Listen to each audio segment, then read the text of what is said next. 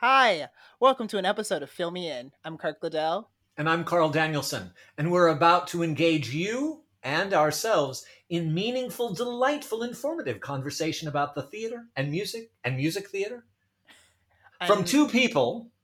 two very different people. Yes. Um, I'm a black kid from uh, the, the Midwest. And I'm a 59 year old white dude from California. I love that you said black kid. Wow. This is Fill Me In.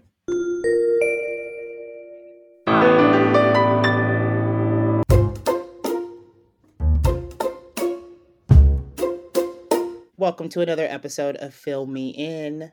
Carl, how are you today? I'm great. How are you, Kirk? Honestly, like I am oh, I hate that ding.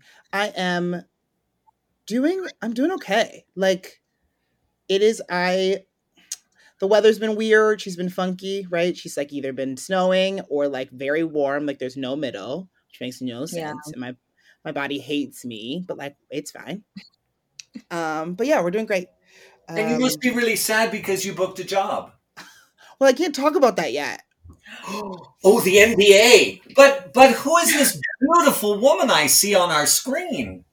Uh, well, ladies and gents of the podcast, we have a special guest on the podcast today. Her name is Brittany Williams. Yeah, honey. Hi.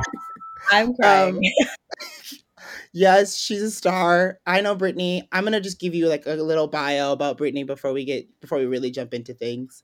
Um, Mhm. but she is from she went to school at AMDA and the Ailey School, so she's a dancer, honey, uh, in New York City, where she's currently based. She's currently uh, on her third tour, which is the first national tour of the prom, uh, where she is the role of Shelby and understudying Emma and Alyssa.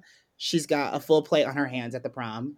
Um, prior to that, she was in the Donna Summer musical national tour, and Mhm. I met this gem of a human in our first national tour together in a Bronx Tale the musical, where we were both swings. So we sat behind our little table together and took our notes Yeah. diligently, we did.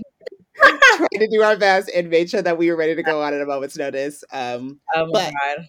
people may not know about people may not know this about her, but a Bronx Tale was her her first like real big gig. Like she came in Mhm. as a non-union queen and was like, "Thank you for my equity card. I'm ready to slay the house down boots." Cool. And it's what Yeah. she did, um, covering both like covering all the women in the show. And if you know anything about the show, it's kind of divided in half. There's like a black and a white ensemble, and Brittany like just like threw on a cute wig and like played that Italian girl like it was her life. Okay, so fierce. Oh my god. Um, so she had so much work to do, and then she very quickly like booked the Donna Summer musical, uh, the first the first national tour of that pre COVID, and was the understudy for Disco Donna, right? Mhm. Yes. So like, Yes. ca- like all of a sudden was like now I'm carrying this musical. Like if she went on, she was carrying a full show, which she's a star Yeah, for sure. and Oh. she isn't she was she just made like history in february being the you did it's huge being I uh, the first black woman to play emma in any production of the prom wow. which was Mhm. like kind of i remember seeing that post on instagram and i genuinely started crying like full No, you did not. i did i. Brittany, my baby, she's doing such good things in her career. She's a superstar. Um, Oh, you're so sweet. yes, he's a star. So, welcome to the podcast, Brittany. Thank you Hi, guys for having me. Hi. Yes, Thank you so much. Yes, I love. I would love. love to hear where you're from and, and how you got into all of this. Okay. Um, I was born in Maryland, moved to North Carolina, and raised there. Um, I ran track most of my life. Like I started out in like dance and singing and all of that stuff. Like I started out in the arts, but then track kind of took over my life for a long time. And my dad was my coach, so you can fill in the blanks there. It was a lot. um, but then in high school, I just decided to like leave that behind and totally focus on the arts. And I remember after I did my first musical in high school, which was Footloose, and I got the role of Ariel, I was like, oh, I love being on stage. I want to do this all the time. and so that's when I was like, you know what? Why not just go for it? I think this is like what I want to do with my life. Wow. Yeah. And then you picked up and moved to New York City soon after that, right? So like tell me about like your college experience, like the beauty of living in New York City and being a literal child is probably Yeah. insane. Yeah, I was a literal child. Like it's crazy to think back about it. I um yeah, so literally right after high school, I didn't even really have a summer. I literally moved everything up to New York and just started school. I started at AMDA and then finished there. I kind of did AMDA and Ailey at the same time for a second, which was bonkers, absolutely crazy. I don't know how I lived through that, but and then finished out with AMDA and like finished out my term or whatever with Ailey. Um, school was eye opening. Like it was really just like getting a taste of okay, what is this industry? Like, what am I going to get myself into? I didn't, I don't have anybody else in my family who's in the arts. Like, everything that I've had to figure out has kind of been myself and just like what I learned through school and now through friends. But when I was first starting, like, it was just like fully new. Um, so i mean I, I worked hard. I took everything very seriously. I was always like trying to perfect my craft. And i think something that helped me in school was i tried not to like get into a bubble mentally like think about like oh i just want to be like the best in my class or i just want to be like so good that this teacher i didn't think about any of that stuff. I was like i want to be able to compete when i leave here. Like my competition is not in this classroom is out there they're out there they've already been working. I'm going to be auditioning with people who've already been working and have like rapport with um uh, casting directors and people already. Like i need to that's how i was thinking mentally as i was training Good for you. That's like you, because I was certainly the kid who was like, I just want to be really, I want to get cast in, as the lead in my musical. Like I was not thinking about long term. I was like, what do we do need to be doing right now? Yeah, I think I just, it was a lot of pressure I put on myself that did come with some things. But I also was just like, you know, I was very thankful that my parents were helping me. And I just, I wasn't playing at all when it came to that kind of stuff. I was like, there's too much on the line. And my parents are not playing with me. I need to book when I get out of school. Well, and you did. Like, Thank God. that would have been a mess. Where do you suppose that came from, Brittany? I, I Kirk didn't mention this, but I but I, I teach a lot. I teach at Mhm. the New York Film Academy. I teach the acting component of the Steps Conservatory, and and one of my frustrations is seeing young people not looking ahead to how am I actually going to get a job. Where do you suppose that that came from in in you? Is that something that you learned from your family? I think it's definitely from my family. I think it's actually a lot of it comes from track. We were like, first of all, the sport itself is just insane. And it's all about kind of having to push past your limits physically and mentally. And then having my father be my coach. And he's kind of like my coach in life, also. I think I've just always had that, like, be better than you were last time, or like be the very best that you can possibly be. And I just figured out real quick, like, what is it going to be in the audition world? Like, I'm not just going to be in there with my fellow students. Like, that's not what this is. So as soon as I figured that out, I was like, uh uh I need to book. Like, I have to book. I literally, I put a lot of pressure on myself, but I was just like, I wanted it so badly. And so that was something that I just tried to keep reminding myself like, it's not just what's going on in this classroom. There's like a whole world out there. And, you know, you kind of have to keep that in mind. Don't get don't get stuck in like the little you know competitions or whatever the little mental things that happen when you go to conservatories and you're in classes with with other kids who all want the same thing i was just like kind of try to look beyond that And can I also infer that? And I got this from from you, although you didn't use this word, that you learned a certain discipline from Mhm. your from your track that then you put to something else, something artistic, but in a completely Yes. different way. Yeah. totally yeah that's totally right And then I'd love for you to talk me through, since I don't know, and maybe a lot of our listeners don't don't really understand what the difference is between the Ailey program and uh, and I'd love to hear. You know, we're we're not going to badmouth anyone, but I'd be very interested for you to compare and contrast those programs and, and, and what you got from them. Okay, okay.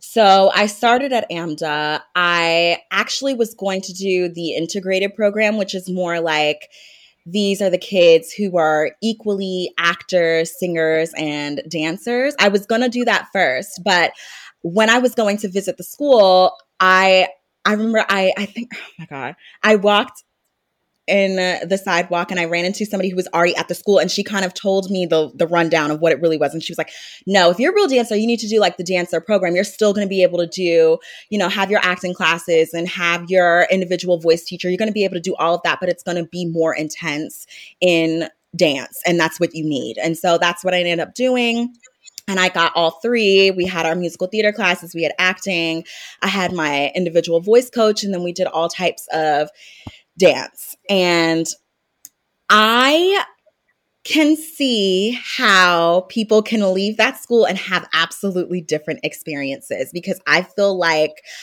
a lot of the responsibility was on me with what I took out of it. It is so easy to kind of just like sail through or you know like go out and party because hello we just like got dropped in the middle of new york city and we're kids and we're like oh my god like our parents aren't here let's go like live it up. Um but I think I just tried to block out all of the extra noise. I think for me, that's kind of what helped me have a successful time there and really grow as an artist. I really, I took everything very seriously and I tried to just like focus on individually what can I get from each class. Like, I'm not going to worry about you know, who's the best in this class or I want to be in this piece or whatever. I, I, didn't care. I was just like, what can I, how can I grow in here? Um, and then Ailey was a completely different experience. Um, it's all dance, like fully just like all day dancing every day all day from like early in the morning my ballet teacher is like lifting my leg up and i haven't like fully woken up yet. Yeah it was that every day which i loved. I mean i wanted to just like delve even deeper into everything and i i love ailey. I love um, the alvin ailey company and i just was like oh my god if i can get into the school that would be like a dream. So yeah very there were different experiences for sure but i treated them the same and I think that's why I was able to get so much out of both. Wow. Eh, did you say you did for a short time both at the same time? Yes. I did. insane woman. insane. No, literally insane. I think it was my last semester at AMDA, and I think a lot of our classes had flipped over to night classes. And so I would start the day at Ailey and then go over to AMDA and finish my day. And I my teachers were like, I don't know how you're doing this. And I was like, I actually don't either. I'm barely making it. I I feel like a lot of it is like in a box in the back of my brain. I'm like, I don't remember. It just like flew by. It was you were just doing it. You just like had you because you were in the thick of it. It was just like get up and like get it done and go back to sleep. It was just yes. Like, on a on a recycle. As much I totally get that. Yes. Mm-hmm. Yeah, I totally understand that. but okay, so my question, since you are currently uh, living at large on the prom first national tour, I'd love to mm-hmm. know how how that came to you because it, it obviously like came out of a, a, little bit of a different audition experience because we were mm. very much in a lockdown pre that show being cast. So I'd love to hear like your whole journey with them. So I actually was back home in North Carolina when that um, audition came out, and I was, you know, doing my own self work. Pa- the pandemic and like shutdown was a lot for everyone. And I was just like having all of these things, trying to figure out what is it that I want to do with my life. It really sucked to not be able to be on stage and not like do what I loved and to have summer cut like six months short. And we were going to Miami next. I was so mad. Um, so the audition came around and I was just like, okay, I'll just send something in. And I got the callbacks and I flew in for them. And I was just kind of like, I didn't put any pressure on myself. I was like, I don't know where this is going to go, but I just feel like it's good for me to be back in the room. I need to like get the audition jitters out. I haven't auditioned in like a long time. Yeah. So it was ridiculous. Yeah. Um, and yeah, I booked from there. I didn't know that they were looking at me. At first, I don't think they were looking at me for Alyssa understudy. I think they just like saw me dance and then once I came in the room, danced and sang for them, then they were like, Oh, can you learn this packet? And so they gave me the packet there. And I was like already looking for Alyssa stuff. But I didn't find out that I was going to be understudying Emma as well until I got my contract or I got the offer. Yeah. And then in the room is when they decided like who was going to be Shelby and Kaylee. And that's when that came about. Got it. Oh my god. You so first of all, for the listeners, yes, you heard correctly. Like she sang and they're like, "Oh, you're a singer, darling." Got it. Cuz she's got she's got pipes, okay? Don't sleep. She can sing. She's like, "I can give you like full ballerina, but also I'm going to sing the house down." Um it, it needs to be done. It's okay.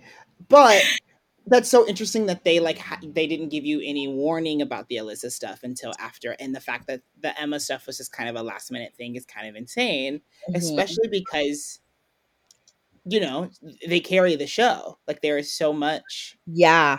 like remind me if I'm correct me if I'm wrong, but uh, during rehearsal you were still covering. You were like being Alyssa in the rehearsal room while learning your own track. Yes. So we had a three week rehearsal period.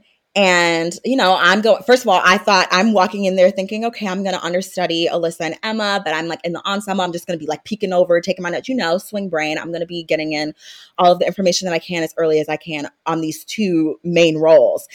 And the our Alyssa was not at rehearsal. I didn't know. Nobody knew. I didn't know. So I was just kind of like, oh, that's interesting. And I had a thought in my head. They didn't ask me the first day. I think a couple days went by, but I had a thought in my head. I was like, because there's actually two of us. There's two okay. people covering Alyssa, two people covering covering Emma, but I'm the only one that covers both.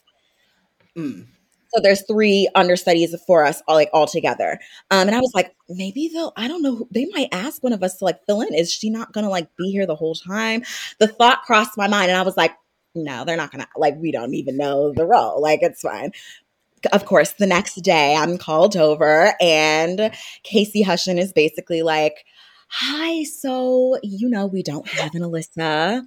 Um, and we would really love it. Like if you could basically fill in because the other principals like wanted to have something to play off of. It was totally understandable. People need to have something to work with in the moment. And so I said yes. And so I had to jump in as Alyssa, like on the spot. I didn't know Alyssa stuff at all. So I was kind of like, as soon as I could, getting off book and just learning her stuff so that I could like be dropped in and actually help my other actors that I was acting with.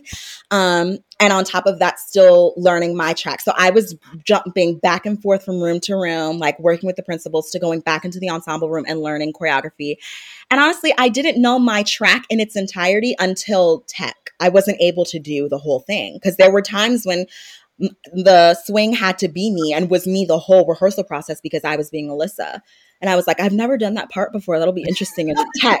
I like jump in my part. So yeah, to do it. It's fine. Yeah. Insane. but also, I feel like there's a video of you somewhere that I remember seeing where you like sing as Alyssa and then you jump back into Shelby. And I was like, what's happening? Is she doing everything right now? I was like running across the room to then come in as Shelby. It was hilarious, actually. It was pretty iconic. And I was, again, super proud. Um, that is yeah that is truly uh, i don't know if my brain i i also enjoy swinging right and covering and whatever but that seems like so much brain work it was a lot. Yeah, it was a lot, especially when you don't like already know it. Like I was, I was learning them both, but you know, I, I think you would be able to do it with your swing brain too. You definitely would rise to the occasion. We, we have no choice. We have no choice. it, it sounds to me, Brittany, like the whole experience was more exhilarating and challenging than it was stressful. Am I correct? Yeah, it oh, was. It was very exhilarating. And I loved like I hadn't done anything for how many months. I was excited to be in the room. I was excited to be able to do the Alyssa role and kind of have a moment to like stretch myself as an actress and like really use what I had been working with. I had started a new acting class over at the um, pandemic and I was like, yes, I want to like be able to work, you know? Um, because yes, like Shelby. Huh? Sorry. Tell it. Tell us about your acting class. Oh, okay. So I started a acting class or I started a new acting class. It's called the Respect for Acting Academy with Josie Thacker.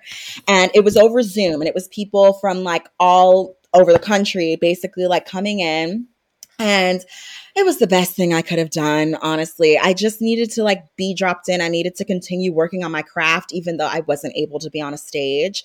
And, you know, I just like continued to grow. And I felt like, you know, I had like more purpose and I was able to still do the things that I loved, even though we were kind of like not able to do anything in our industry at the moment, you know? Yeah. So, yeah. And then I, I'm so sorry. I, I interrupted you. You were on a roll. You were talking about the acting class. Yeah. So the I mean I was happy to be able to like use the things that I had been working on in in the room. So I wasn't like upset about it at all. I was actually like, you know what, this is kind of a nice experience and to it was crazy, but you know, I was being patient with myself. I wasn't. I was like, you know what, Brittany, you've got this. I was trusting myself and I was just like, it's all going to work out. You're going to when it's time, you will know your regular role and you will definitely know Alyssa if you ever need to go on for Alyssa. So, which is amazing. Yeah. Okay. And so then now we have to talk about this like iconic moment of you getting to step in as Emma um, and like, and being the first black woman to play the, the role on any larger scale. Like, t- t- like take me through the day. How, how did it start? Like, how did it start? And then to like the final bow. Hmm.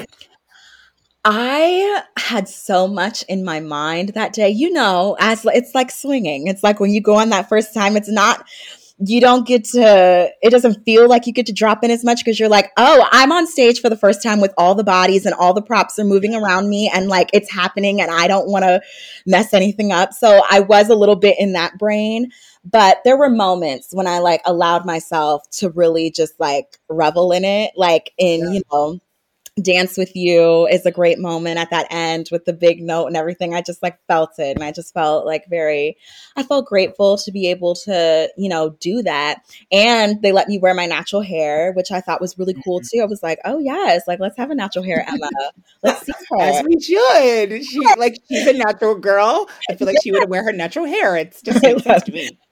Yeah I, I mean i was definitely i was nervous but i and i it there was something that was like on my shoulder, like tugging on my shoulder, the nerves and the anxiety that wanted to like be on me because of that. I I took it very seriously being the first black woman to do that role and like feeling like I was being a representation for people. I took that very seriously, but at the same time I was like, do not let that like throw you. Do not let that like mess this up. You have to just trust yourself. You know this role, you know what you can do, and just be Emma. Like, don't worry about it. Yeah. yeah. And which is, and I mean, to someone out there in the world, like you, like when they go back to listen to that original Broadway cast recording, like you're the person they think of. Like there is some, like there is, I'm sure there is some little black girl who saw the show that day and was like, oh, I can do this because I saw Brittany do it, which is so exciting. And um, again, I when I saw that post, I was like, I, this is huge. Like we and for it to be Black History Month on top of it, it all, was, I was like, we are. Is, it was everything. It was everything, and I do remember, like in the bow, like I don't know, it felt like a little outer body too. I was like, this is not real. Like this, yeah. I just would have never thought that that would be something that was going to happen. I don't know. I just was not expecting that to be a thing. And honestly, like even when I first got the offer, I didn't realize until we were like already going like, "Oh, am I the first black woman to do this role?" Like, nope. Oh. Okay. cool. But yeah, it definitely it hit me. It hit me for yeah. sure during bows too. I was just like I felt very grateful. And so yeah, I got to do Emma for like a month. Oh my god. Yeah. Really? Mhm. Oh, that's great. I love to that's so amazing. Mm-hmm. So what's your favorite moment? What's your favorite moment when you're on as Emma? Like what's like the most now that you can like you you've done it enough, you can kind of breathe through the part. Like what's your favorite moment? Dance with you was so special. Yeah. That's like such a special moment. Like I feel like that's the first moment in the show where Emma and Alyssa really get to connect it's like it's just them and nobody else is in the hallway and they get to really talk and be honest and like open for a second. It's not like no one's hiding. Yeah. I just it feels like a little bit of a release when I finally can like sing to her. I just love that number. Oh, I love that. Okay, so where are you? Where's your? Where's the tour headed next? I think you're on a layoff right now, right? hmm We're on a layoff right now, but then we go to Minneapolis next. Oh, amazing. hmm Hopefully, it's like it's cold there, right? It's cold. It's cold there. I feel like I have a memory from Bronx Tale there. Like it was really cold and windy, but there was like ice on the ground and the wind was like moving us on. Do you remember that? Yes, I do. Now that you say that, On the ice. yeah, we were. I was not walking. the The wind was just pushing me Pushing us. on the ice as I got to the theater. I've never been so scared walking to work. I was like, I'm gonna wipe out. There's no way I'm not. I was like, "There's no way I get to do the show today. I No. will. I'm gonna fall and bust my my butt, and it's gonna be fine. But I'm gonna I'm gonna be harmed, and that's Yeah. okay. Yeah. I feel like Minneapolis was where I got really sick.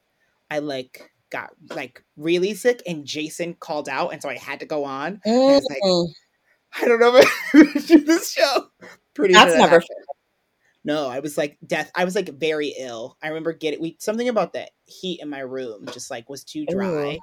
And I Jason was doing toe touches and things. That would not have been fun. Yeah, I had to like actually. I was like, and it's not even the easy one. Like I had to work.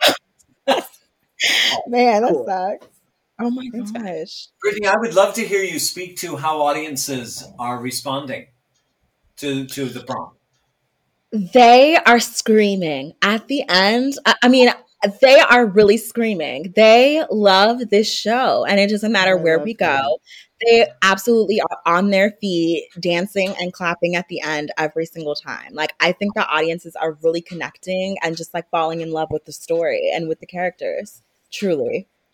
Do you think people are familiar with it from the movie, or why are they coming? Um, I, I'm sure people are familiar with it from the movie, but I know that there's just some people who truly are fans of the show. Like there are like actual super fans of the prom.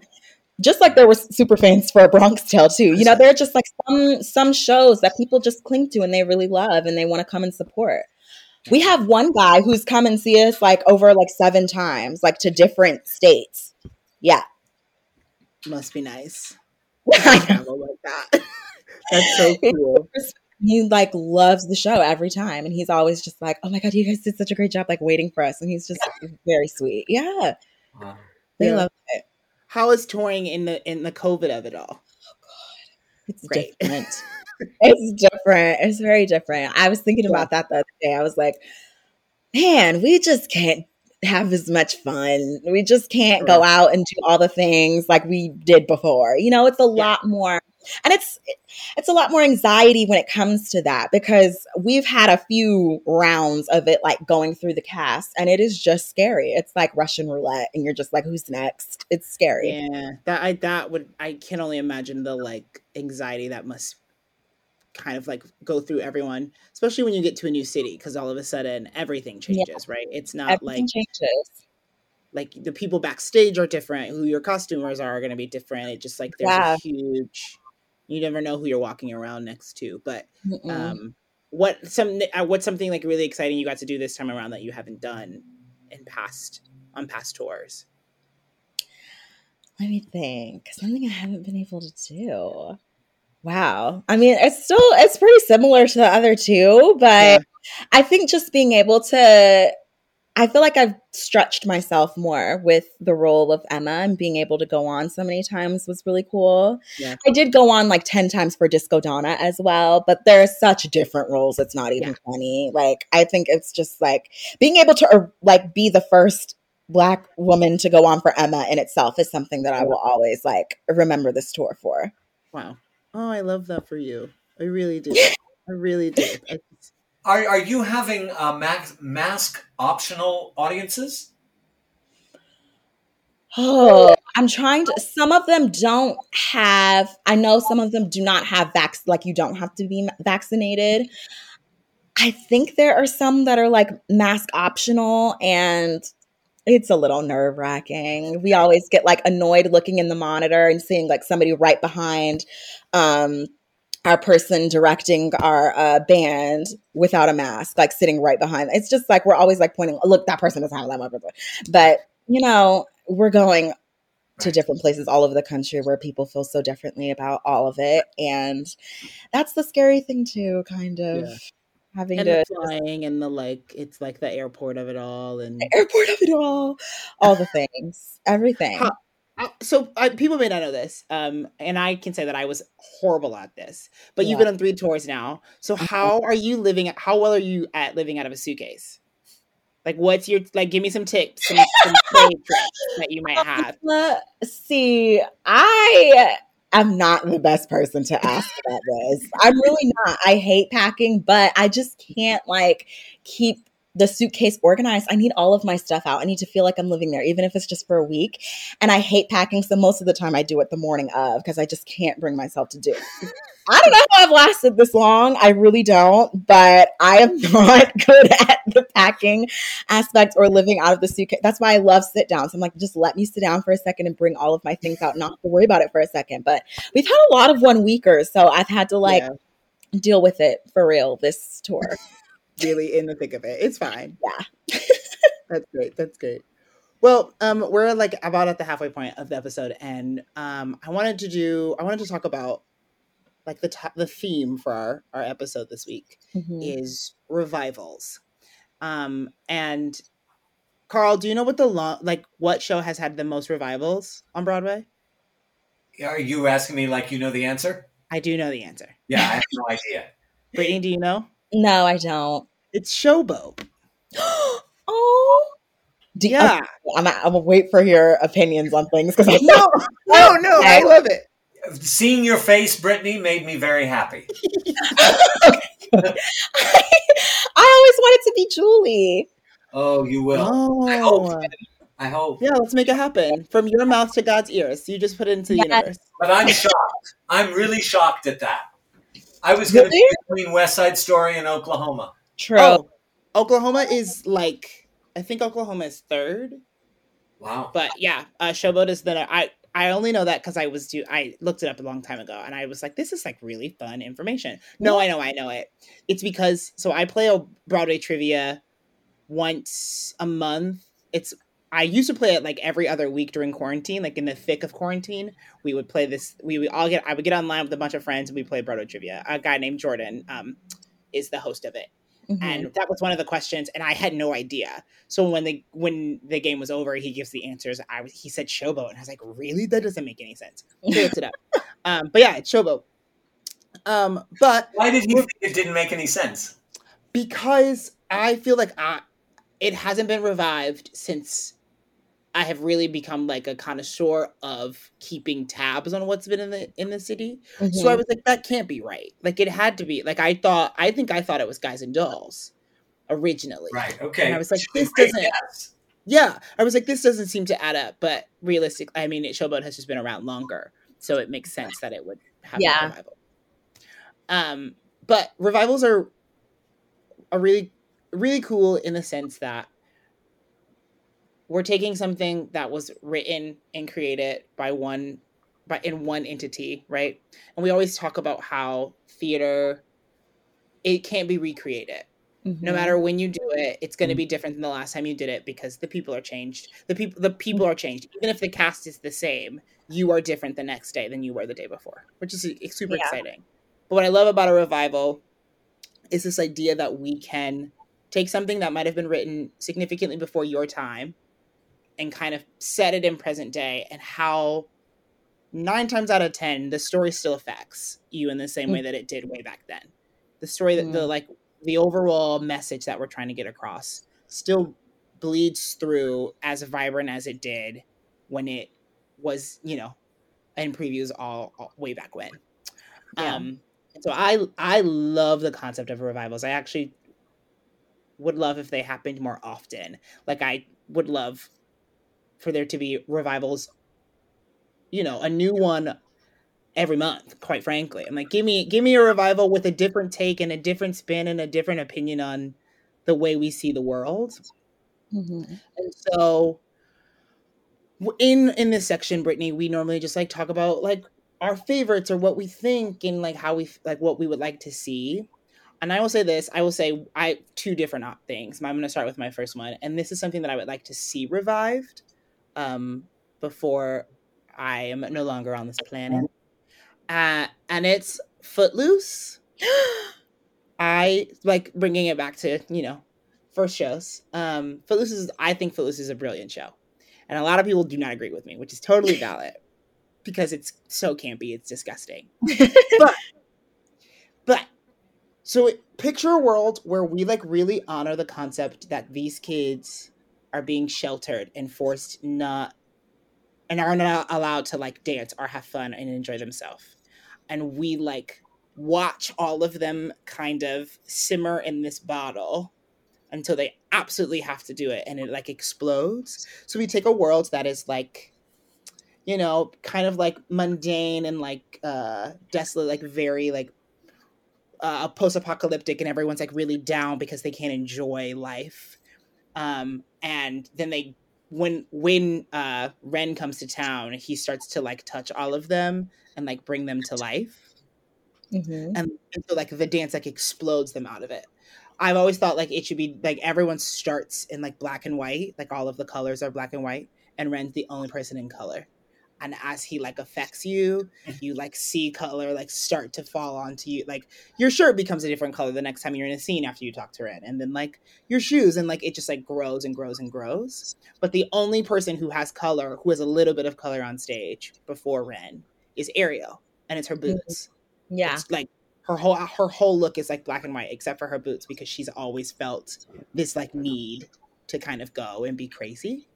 Um I just think it's a I think it's a really fun show and um I think it can there can be depth when you like look at it for what it is and it's just about you know people like fighting the man the man um and like caring about something so deeply that they have to make it happen. Yeah. So that's my first one. I would love to see a Footloose revival ASAP. That was good. If you can't tell, I've thought about it a lot. I was like, oh my god, it was so detailed. He has it all figured out. I listen. I've thought about it a lot, and I want to. I would love for it to be in Circle in the Square because I think it's my. I think Circle in the Square is my favorite theater on Broadway. Um, yeah, that sounds right. But I like the concept of like you're like a part of it. Like everyone's in on it. Everyone is aware of like. Everyone can see the change start to happen all over the stage, and people are just kind of existing the whole time. Would be really cool. So, Carl, your turn. Oh, I think it's Brittany's turn. Okay, God, mine is not going to be as good. that's okay. Just, Actually, Brittany, talk about when when you hear about revivals. What do you what do you what, yeah, what do you think? start there? I just think of shows that I love, honestly. Mm-hmm. And they're actually, it's not a revival, I guess, but they're doing it at Encores. Can you guess which show I'm talking about? Are they about? Into the woods. They're about, yes. Yes, into the woods. Sure. I love that show so much. I want to be in it so badly. And I think that it's like constantly relevant, in my opinion. Like it, all of the like symbolism and all of the, I I just think it's constantly something that people would take away from and have sometimes their own interpretations, but they would always like take something away from that show. Yeah. Do you Yeah, like it? I absolutely. don't know. Do you guys like that show? Oh, Heaven. it's a dream. Yeah, yeah I Are love you it. kidding me? Arguably my favorite Sondheim piece. to. Really? Like, yeah, same. yeah. It's beautiful. It's so beautiful. I mean, there's you when you think about like when you think about how we get to children will listen, Ugh. right? Like uh, the journey you have to go on to get to children will listen is just so cathartic, and you don't walk in thinking that's what's going to happen. And Yeah. think of all the things that are going on today with people trying to control what's going on in the classroom. Yeah. Oh yeah. mean, just like the thought, I'm like, good lord, Yeah. that's Yeah, relevant. Yeah. the most. Yeah, yeah. and it's crazy how it manages to stay relevant right that's that's what that's my thing about revivals is that nothing is really new under the sun right so Hmm. everything will everything has a tendency to repeat itself. And so at some point children will children will listen meant one thing when it was written and now children will listen means an entirely different thing in 2022 yeah, and like how how amazing is art that it gets to do that? Yes. yeah. So Oh. what's your so if you love that show like what like your like what's your dream listen like when you go to listen to it like who are you listening to sing the songs? Like what's your favorite version of it Um, honestly, I want to see Denée do it. That's like oh yes room for me. That's what I want, actually. Um, and just see someone that looks like her be Cinderella also. I just like think that's an amazing role and I want to hear her so badly. It's not even Yeah. funny. Oh, Yeah. she's gonna she's gonna be great. Are you gonna be in town? Will you be? Ah, I don't think I'm going to be in town when it's happening, unfortunately, but. I might Okay. have to like take a day. I don't know. If you're close enough, I just like pop on over. Right, exactly. It's two weeks. It's two weeks. I We'll just bought my tickets for it. You did? Yeah, I'm going. God. I'm going opening. Good We're for going like, you. opening Wednesday, I think. Yeah.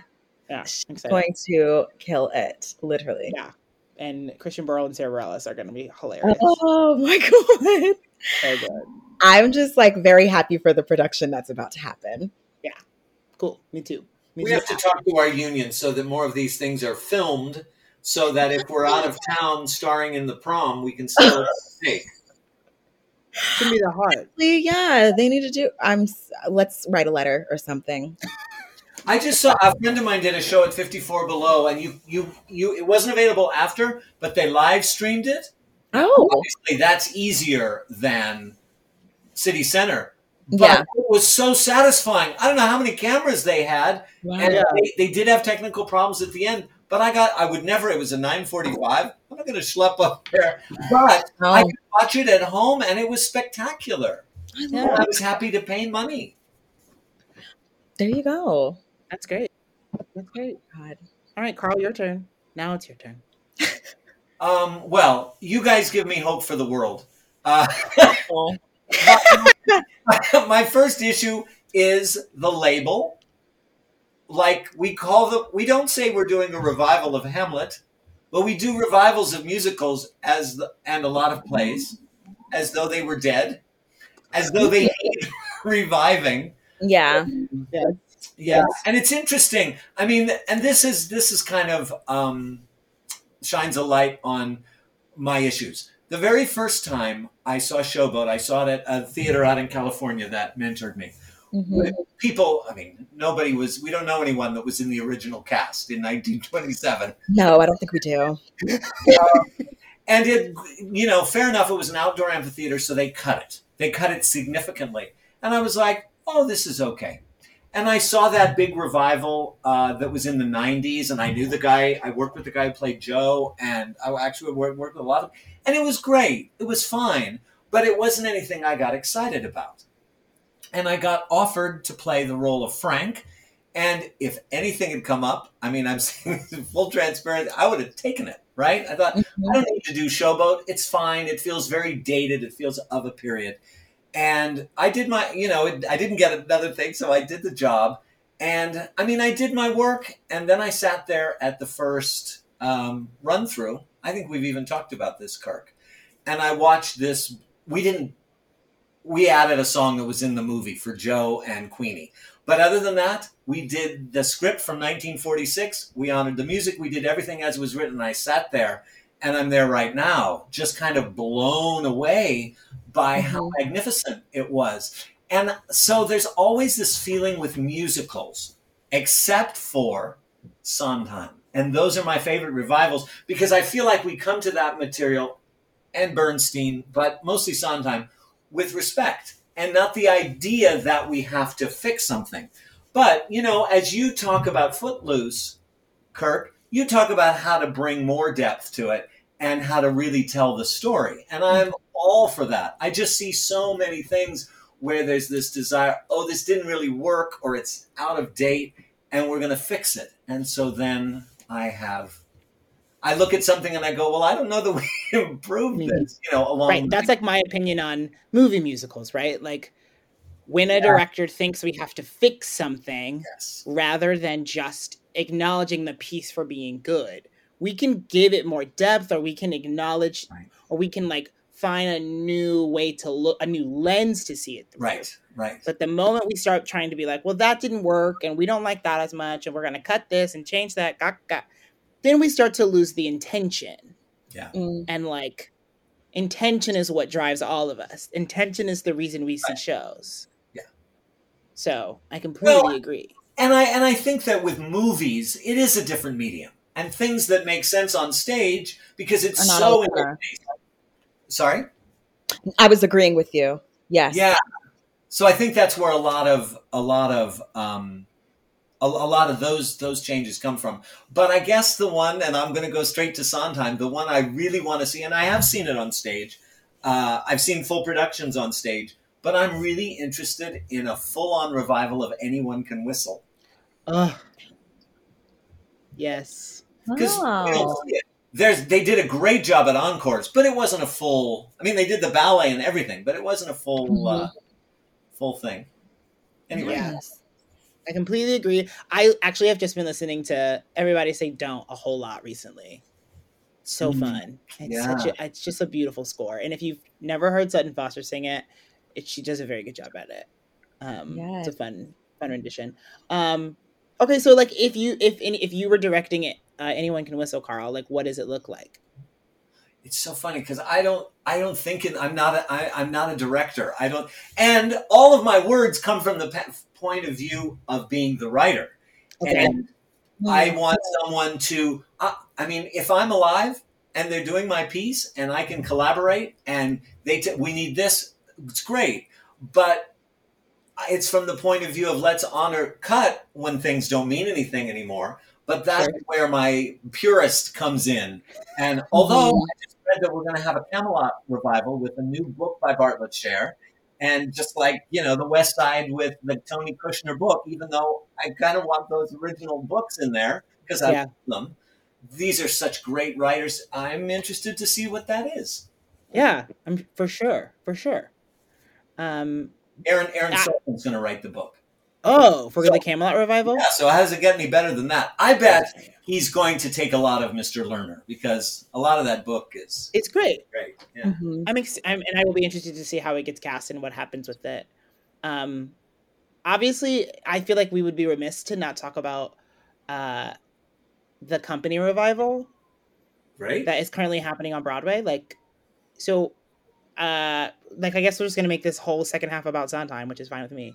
um, but I, so I I saw it in January, and this current revival stars a woman as Bobby, which is like, to a lot of people, kind of took the show and turned it on its head. But like Mhm. seeing it, I was like, oh, this makes total sense Yeah. like the fact that Bo- Bobby wasn't a woman to begin with, I'm like almost shocked by because so much of Hmm. her plight is so much of so much of the plight is like you're 35 and how are you not married yet? Or like Hmm. you're like and you know that's such a problem for women. Like if you reach a certain age and you're not married like do you mean as much? Do you how what is your self-worth now? Blah blah blah blah.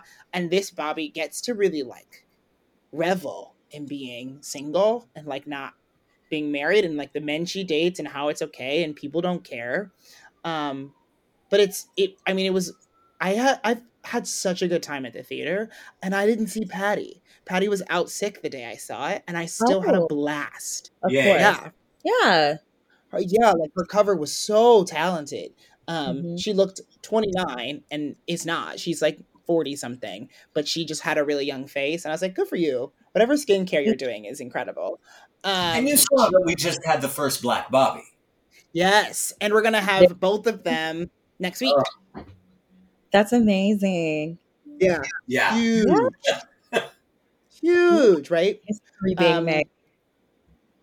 Exactly. And Nikki Re- Nikki Renee Daniels did it on Thursday. I think it's Thursday. I think it was Thursday. Mm. And uh, Brittany, I think her name is Brittany Williams. Is it- No. Brittany Nicole Williams. Yes, I was like, that's not right. That's your name. That's your name. I was like, oh. Yeah. No, Brittany, did you know you're going on for Bobby next week? I was like, oh, they didn't call me.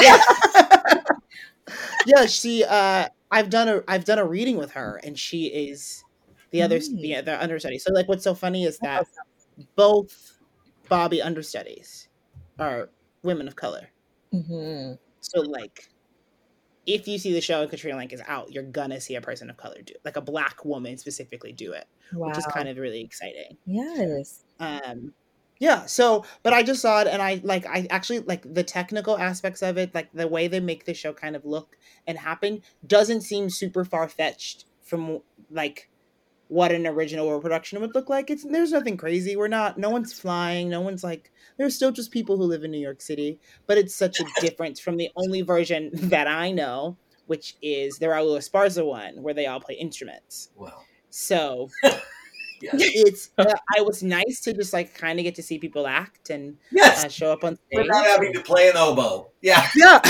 or a flute, or like and sing. It's just like it's really it was really cool. Um, yeah, so that I would say like that this revival of Company is one of my favorites. And if you haven't listened to the West End recording of it, um, the woman who plays Bob who played Bobby on the West End, Rosalie, uh, has one of the best voices I've ever heard on a cast album Mm. easily. It's just like rich and warm, and th- it's like the placement and the tone is unmatchable. So I That's love it. Um, I'm going to see it on Wednesday. Ah, Just gonna yeah, I'm excited. amazing. Thank you for all of that. yeah, did they tell you who's going to be on, or do you, do you not know? I don't know. Okay, you'll get Katrina Lenk is out all day, all this week, Oh, okay. so you'll see one of you'll see either Nikki or or Brittany. Wow. Is this a show you've seen before, Brittany? Or I have not. This will be a first. So I am gonna fall in excited. I know. I've heard nothing but amazing things. I hope So the good. world has so many more of these gender bent, Yes. diverse, wheelchair, deaf, all of it. Yeah, Mhm. Only better. And then I don't have my issue with trying to fix the material because then we're actually adding to the We're material. yes, they very much are. Awesome. Mhm. for sure. It's I mean it's so it's so brilliant, um, and I'm excited to see. I'm excited to see whatever comes next, what other whatever new revivals we're gonna get, and how they're gonna how we're Mhm. gonna continue to push the envelope. I think Well- we're in a headspace to do that. You guys know about the 1776. Yes, I know. I didn't what? Tell me. Kirk? Tell me. So they're doing 1776, but it's an Uh-huh. all female. You know what 17? Do you know the the show? Yes, I know the show. hmm So they're doing it with all women. And John Adams is Crystal Lucas. Do you know Crystal? I don't know who Crystal Lucas is. Um, well, you will. Yeah, I can't wait. anyway, Actually, it's. I mean, it's gonna be real. I mean, yeah, it's gonna be He's really cool. When is that happening? So it was. I knew that it was supposed to happen pre-pandemic. Oh, Um, they had. So it should be. It should be the fall of this year, if I'm not mistaken. okay. I thought I saw they were back in rehearsals, but maybe it was more of a Oh, um, like like I a think- work copy. yeah. I think there's a workshop period, and then they should open in the Oh, fall. I'm making up her name. It's Crystal Lucas Perry. Shame on me. Do you know? I know? still don't know who that is. No, I still don't know who that is, but that's okay. Oh, you will. She's she's amazing. She's been doing a ton of things. Yeah. That's exciting.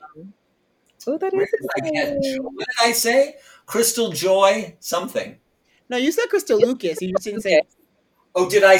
Okay, all right. You didn't say Crystal Lucas. here, That's okay. Either way, either way. Shame on me. Um, but yeah, it's going to be exciting, and we have a lot. I think we have a lot of interesting revivals coming down the pipeline, and I think people are uh, very excited to kind of give them different takes.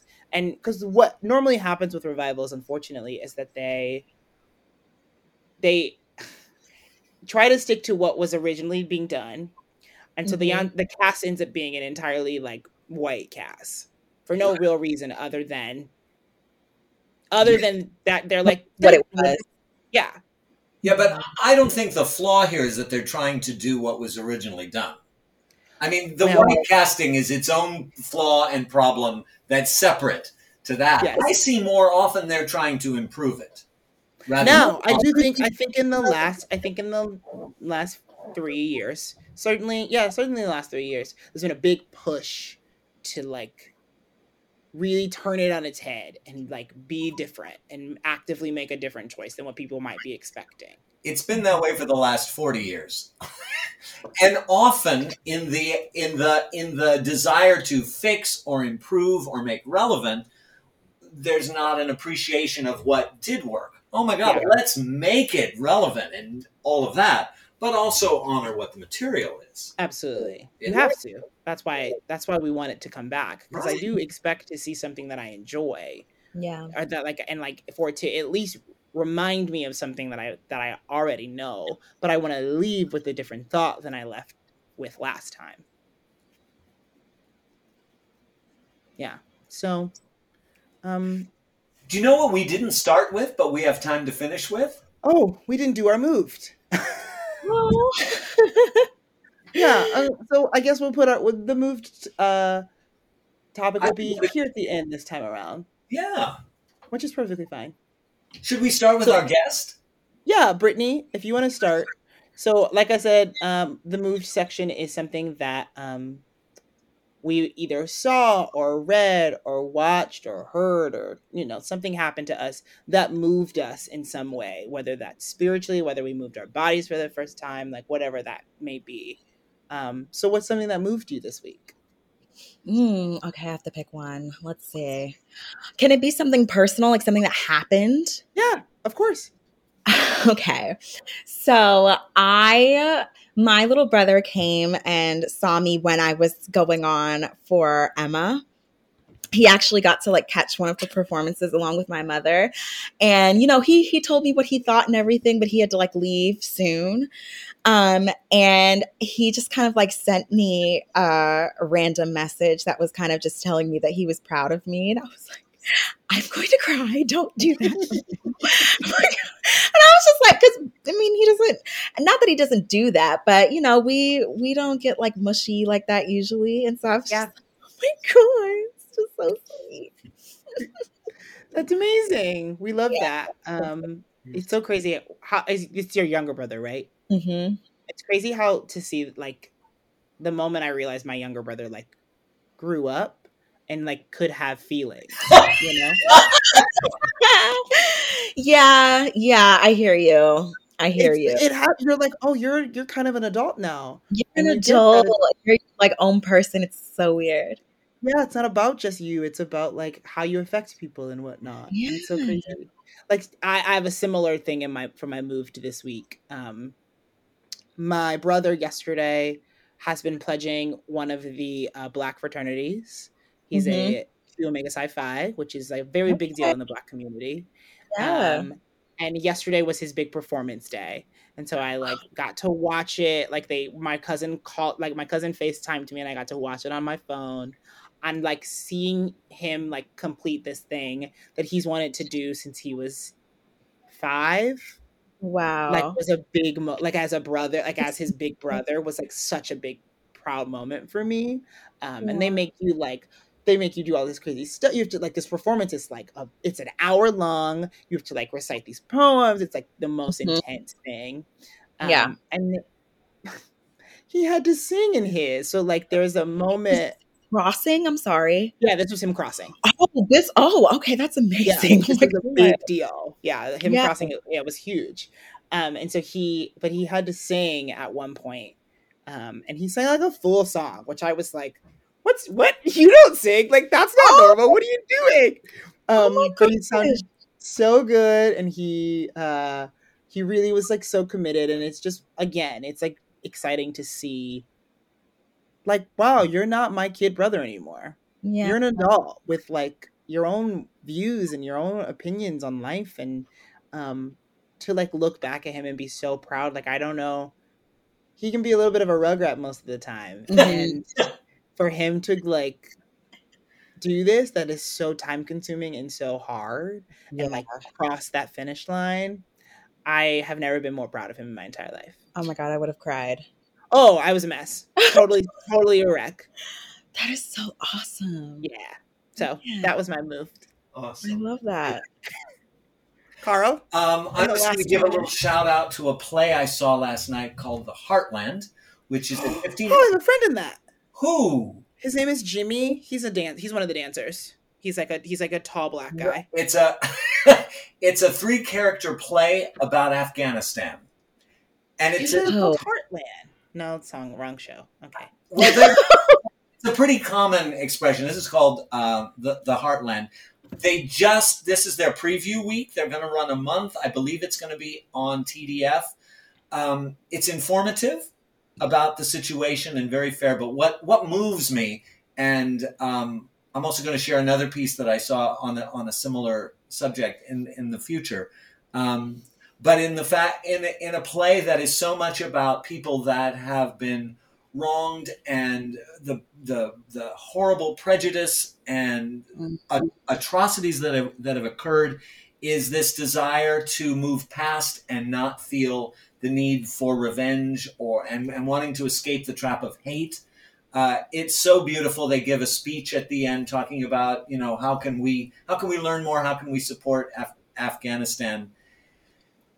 In a time where there's so many problems in the world it really Yeah. was moving to be something that ended with such a positive note that could have done the downward spiral into politics and hate.